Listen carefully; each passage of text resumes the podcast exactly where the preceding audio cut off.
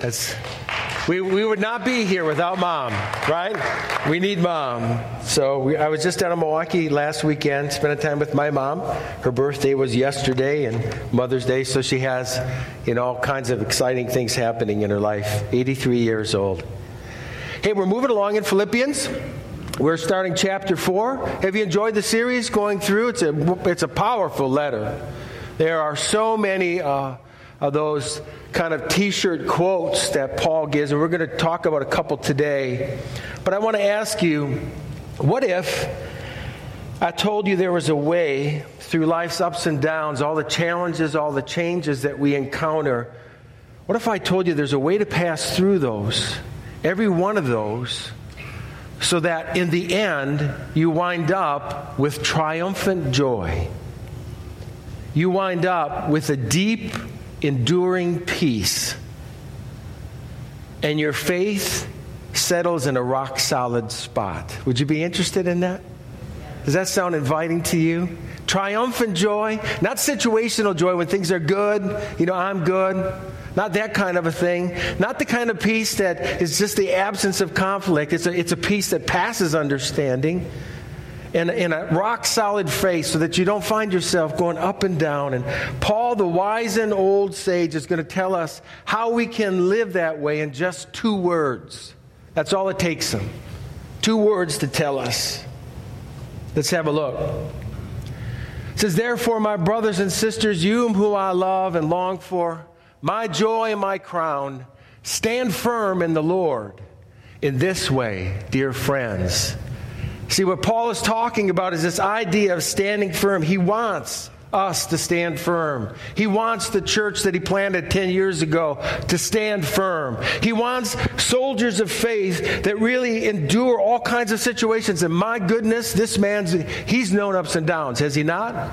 I mean, he's been beaten with rods three times. He's been shipwrecked three days and three nights. He's been stoned outside the city. He's gotten back up to go and started preaching again. He's been rejected by his own people. This guy knows what it's like to be tossed around in life. And yet he's saying there's a way for you and I to stand firm, rock solid. So the question is, is how? How, Paul, do we do that? What does it really look like? How, how, how can we have this rock solid faith? Here come the two words. He says, I plead with Euodia and I plead with Syntyche to be of the same mind in the Lord. Notice the same mind. A lot of English translations miss this, but if you look at the Greek text, it's right there. Phroneo, it's mind. It's your mind, and it's a huge deal. It's, it's, it's how you think. So today, I want you to think about how you think. Are you ready? Did you all have coffee? Because we this this text you, you want to think about how you think. Because how you think about situations, how you think about yourself, how you think about God in those situations is huge. It determines how you will or will not posture yourself. It determines if you'll pass through with peace that passes understanding. It determines whether or not you'll experience triumphant joy, depending on how you think. And this is what Paul is concerned about. And he's figured out over these years that it's got to do with how you think, your mind. And when you start thinking about this word mind, it's all over in Paul's writing. One of the things he tells his student Timothy, he says, Listen, God has not given us a spirit of fear, but of power and love and a sound mind. And remember when we were reading that to my kids, when my kids were kind of where Brendan's kids are, and our son John said, What's a sound mind? I said, That's a great question, John. I thought about for a moment. I said, I think the best way I could tell you what a sound mind is, is a sound mind thinks thoughts that sound like Jesus. And you want to ask yourself the question is that what goes on in my head?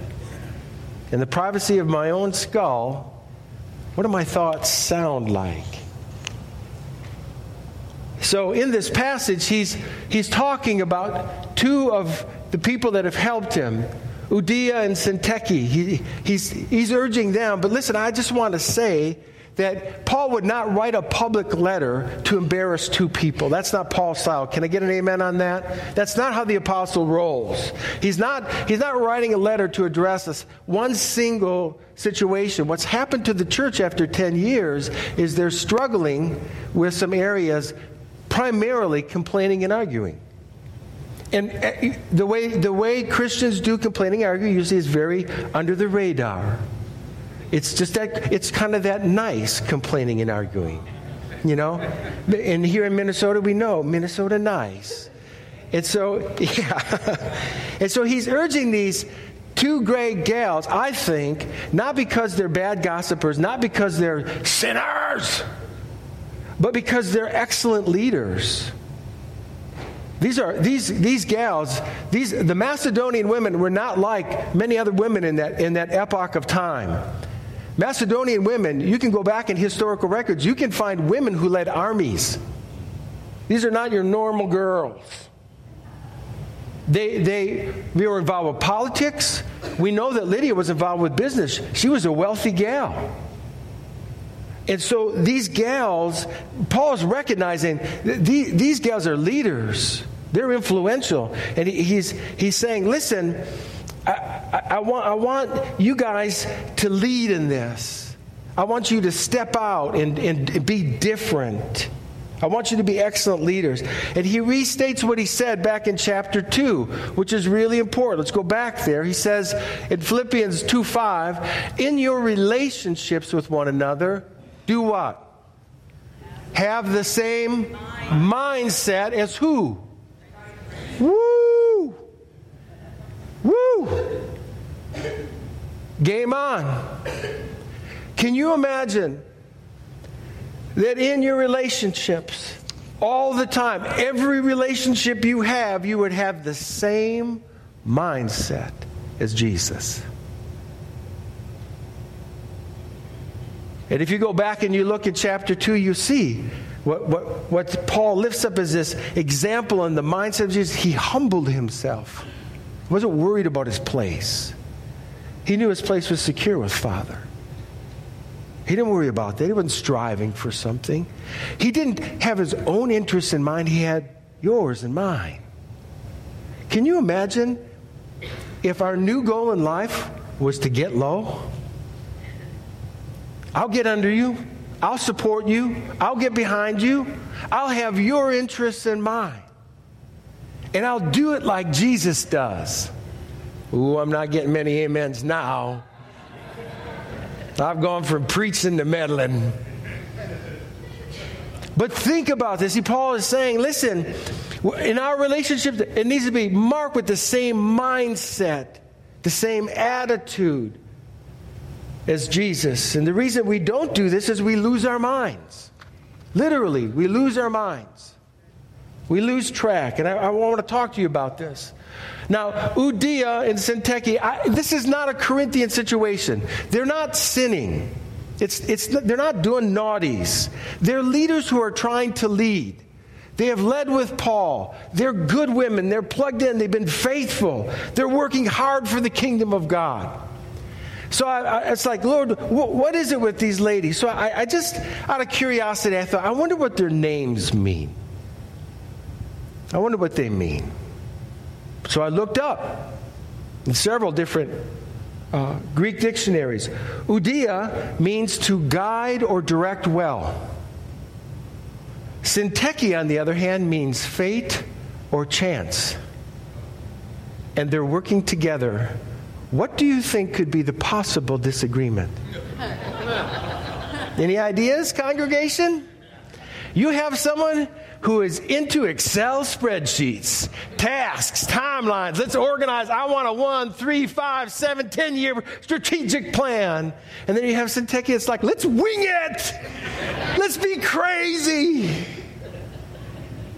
Do you think they're going to have some ministry problems? Right? Now, I know it's hard to believe, but Brendan's a little bit more on the spontaneous side. I, I, know, I know many people are just amazed when they hear that. And so we were, we were talking about the Hearing God class, and Sharon and I are, are wired similarly. We, we, we don't have to have a ton of script, but we need some script you know? But brendan brendan's script is inside. When he does those target walks he incarnates the word. He really does. He has an outline but it's on the inside. We can't access that. We can't say like open up wide so we can see that outline of yours you know? It, it, it doesn't work. So we want to have something that's that's visual that's right here that we can see and follow you know? And, and so we're, we're in the youth room talking about it and, and it's one of these Euodia Syntyche moments Spreadsheet meets wing it. And you know, here's something that's so important, you guys. I'm just getting real with you now. This is so important. Do you realize that the most important thing to Jesus is not to get stuff done? It's got you thinking, doesn't it? You're like, what? That's not the most important thing. When Jesus is getting ready to leave, he's emphatic and he says, A new command I give to you, I want you to get stuff done. Did you ever read that? No. What does it say? How? As I've loved you. So when you're in that ministry moment, and, and you have your style, and you have your groove, and you have your way of doing things, the goal is not to get stuff done. The goal is love one another like Jesus loves you. So what's happening is Euodia is saying, I, you should see, I printed out, I got task timelines. And Techie, you're going to love this. I know exactly what you're going to do, when you're going to do it, how you're going to do it, and who you're going to do it to. Do-do-do-do-do-do. And Syntyche's like, I don't think so. I don't think so. So, what do you do in a moment like this? Because if, if you're really trying to do the work of the Lord and you're really trying to do, how do you have the mindset of the Lord? Because what can happen is you think someone's got to give in. Husbands and wives, you've had practice at this. And see, what you feel like has to happen is, oh, if I, I guess I just got to let you do your thing. And it's like, no. But you feel like you're exiled, like you're out of the picture. Don't I matter? And you've lost your mind because that's not what Jesus says. You do matter to Jesus, don't you? Okay, good morning, people. Repeat after me Jesus loves me, this I know. Okay? so, you know, but you do, you, you discount yourself. Or the person ticket can kind of just rule over. But you have to keep in mind that when Jesus is in the picture and you're aware, it's a different deal. You can say, Lord, what, what do you have for us? And then out of that, the Lord begins to stir in your heart, and you realize that you, you've, you've submitted yourself. See, the idea of Jesus in Philippians 2 is he's humbling himself, he's submitting himself to Father. Not as I will, but as you will. Your kingdom come, your will be done. And in that moment, when it's submitted, there's a flow that can happen. I then really can love Syntyche like Jesus loves me. Because I'm mindful of Jesus being in the picture. And what happens when, when we, we aren't mindful of Jesus in the picture is we, it's, your, it's my way or the highway. Or you, you pull out. I can't tell you how many people I've seen leave churches or churches split because they have not had the mindset of Jesus Christ. Seriously, kills me. I just talked with someone this past week. Unbelievable what they're fighting about. And it's stylistic things. Get the mind of the Lord. Could we stop and ask what Jesus wants? And that's not Paul's mindset. Think about what he's been through. Think about the bad break. He's in jail. Why? Why is he in jail? Because he's done something good. He's delivered a woman from demon possession. That sounds like a pretty good thing to do, doesn't it? And then the town turned on him and said, Oh, this guy's thrown into the chaos. Then he gets beaten and he gets thrown into the prison. He and Silas. Not just in the prison, but in the worst part of the prison, where the big, fat, ugly rats are. There. And why Paul is there, Acts 16, you can read it later. We read it at the start of the series. Why he's there, Paul was grumbling and complaining. Oh God, where are you now? I do something good and look at this mess I'm in. Why does this always happen to me? Don't you care about me? Didn't you see I did something for you? Where are you?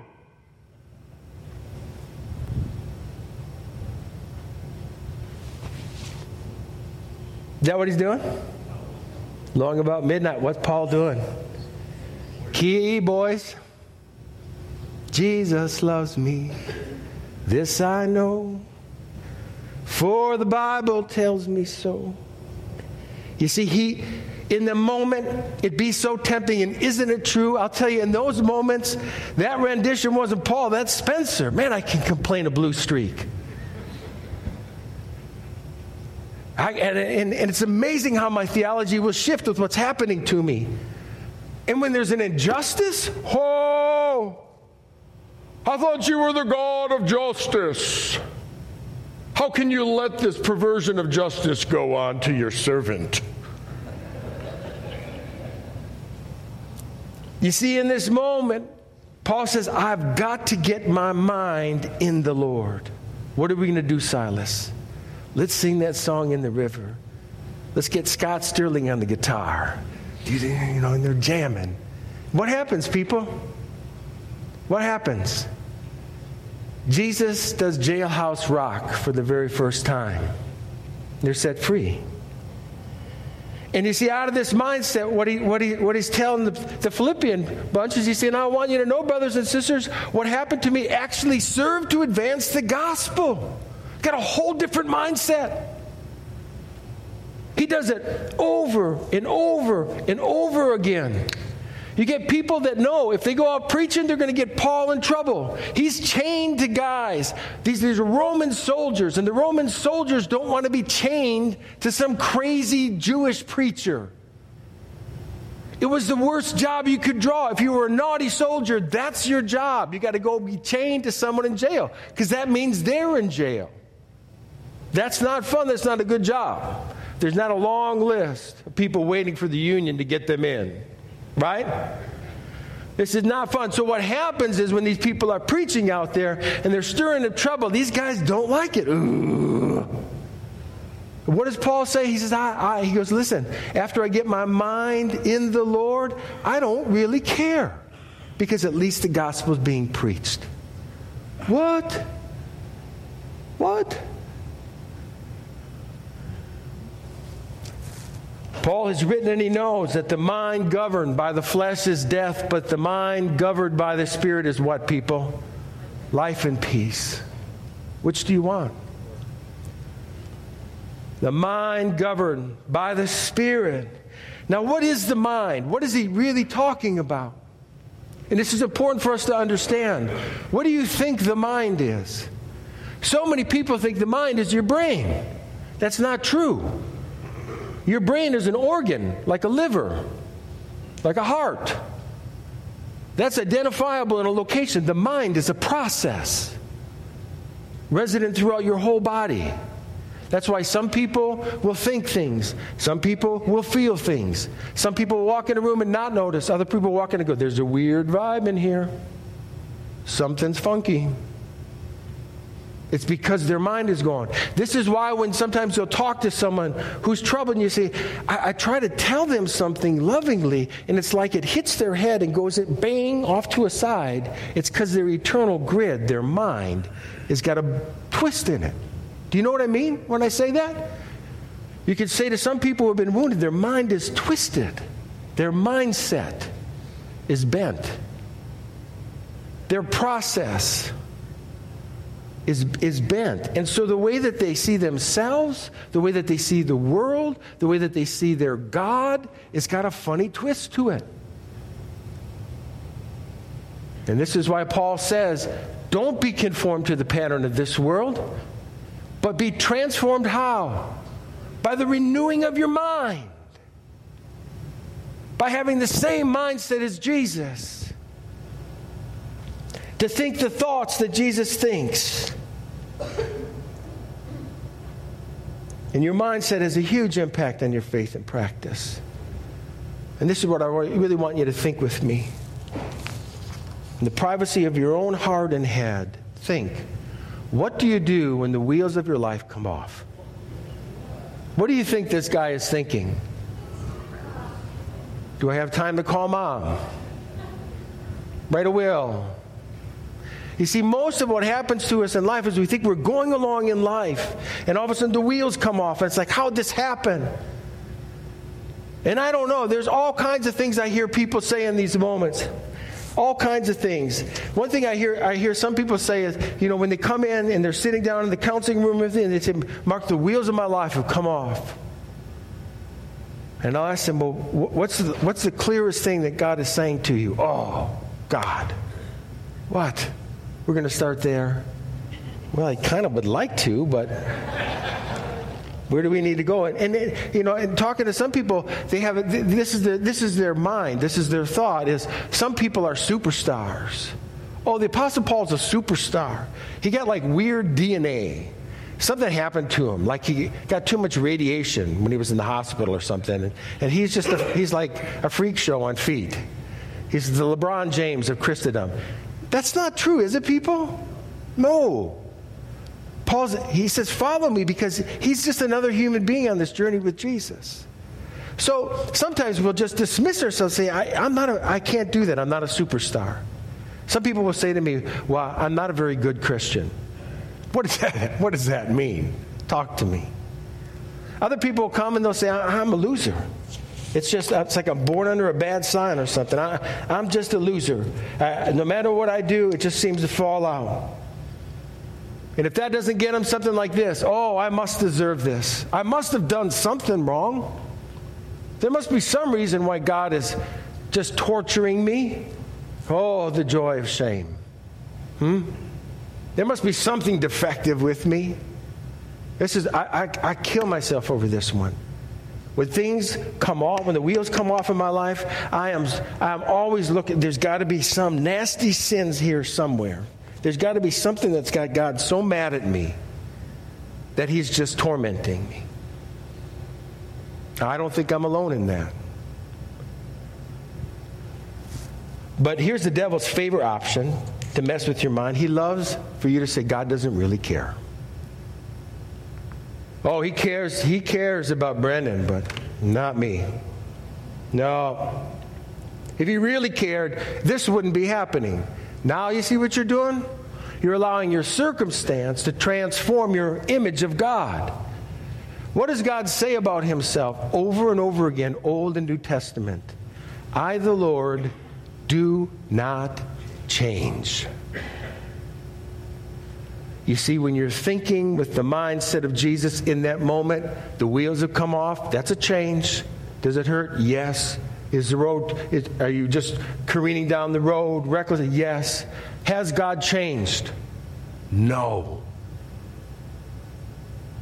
And when Paul's in that jail for no fair reason, when he suffered unjustly, he does not allow that to transform his image of God and don't you either.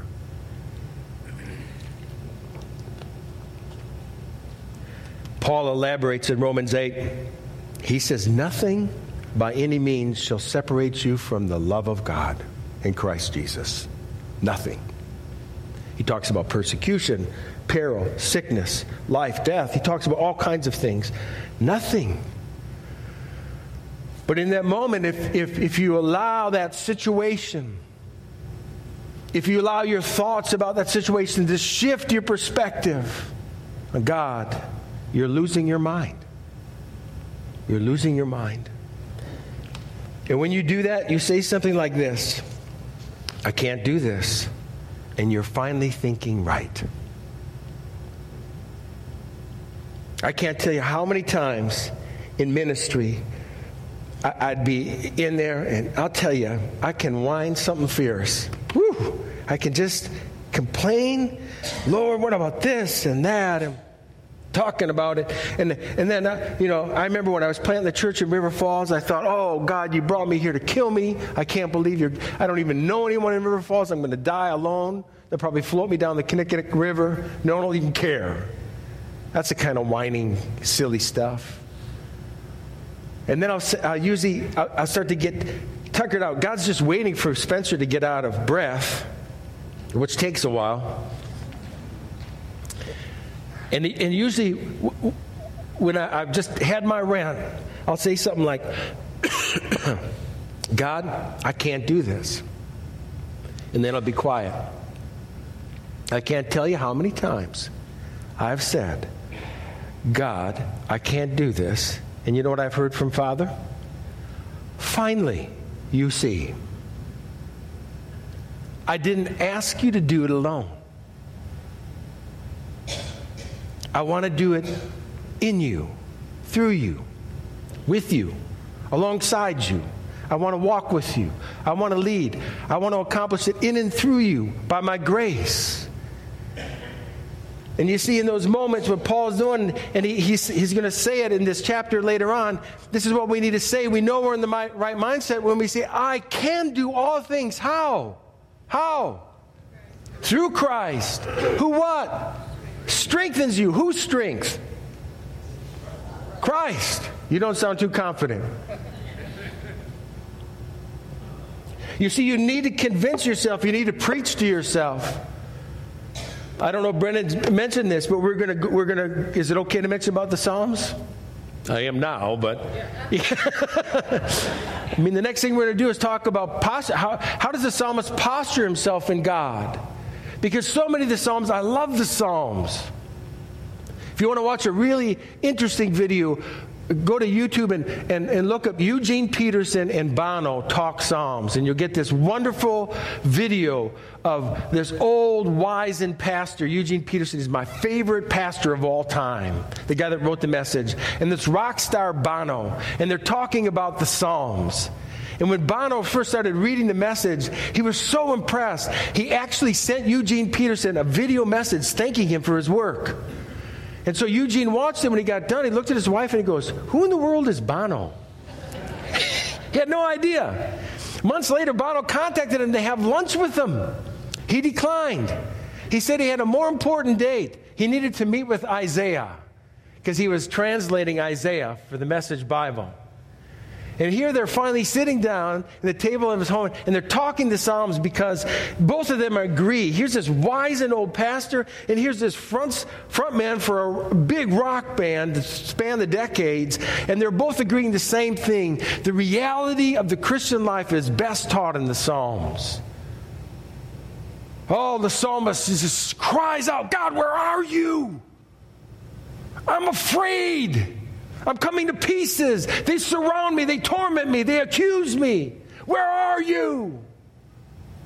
And he pours out his heart. And then, as a result of pouring out his, all of a sudden, then he begins to turn his mind. The Spirit of God lifts his head. Lift up your eyes onto the hills and see from where your help comes from. It comes from the Lord.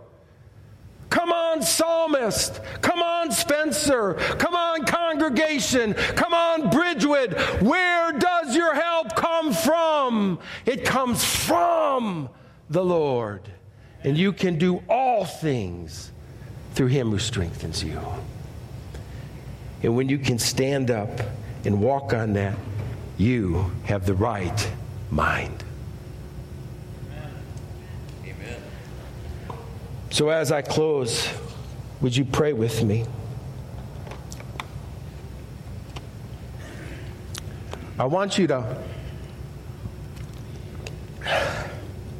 prepare your heart for the offering, of course. So many times we give because we feel like we have to. But I think what God really wants us to practice is the kind of generosity He wants us to realize He has. He loves to give to us. And he loves to see us trust that and let our giving flow out from that. And not only that, but in the offering time, there's a good space before the band comes, and we're going to do communion today too. I want you to think about your thinking. What, what are you holding in your life in a way that you think, I don't know if my thinking's right there? A place where maybe you feel like God isn't concerned, or God doesn't know, or God doesn't care, or maybe you're beating yourself up. I deserve this. Oh, this is just another sign that I'm a loser, that I can't get this. None of those things are the mind of Christ. So, in this space that we're going to have now, in this prayer and in this worship and in this communion, you have an opportunity to say, Lord, I want to open up my head and my heart. Help me see you. See, that's, that's a, the Paul is always saying, get in him, find him. The reason soul care works is because in a, in a memory, in a moment, in a prayerful setting, these people that sit with you help you find Jesus. And that's what your heart is craving. It all changes when you see Jesus. And He's here. He's here. So, Lord, in this moment, we open up our hearts and minds. We open up the journal of our life and we say, Lord, come in here. And if there's a mindset that's causing us to drift from you, to hide from you, then begin to work and open up our eyes that we could see who you really are. And we will give you all the glory and all the honor and all the praise. Amen.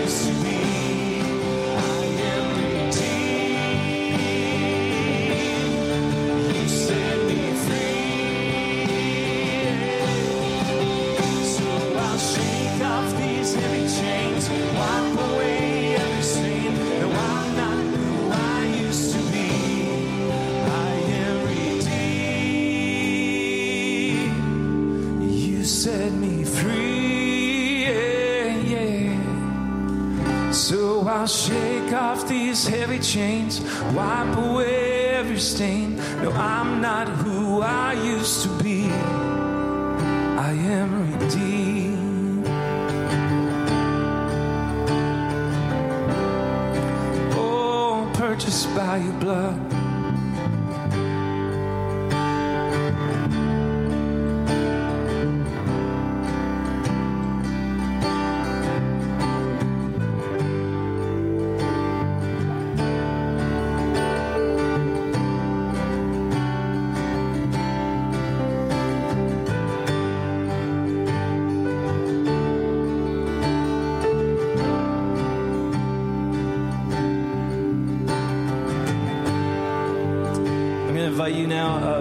Scripture it says that we should sing hymns, spiritual songs, psalms, and a new song.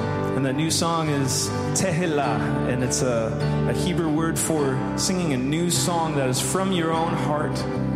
It's not something that's up on the screen. It's not something that uh, we've written out. It's just something that's on your heart. So I want to encourage you in this that it's, it's a scriptural thing for us to do that, just to sing melodies that come from our hearts. That's another scripture that we would make melody in our heart unto the Lord.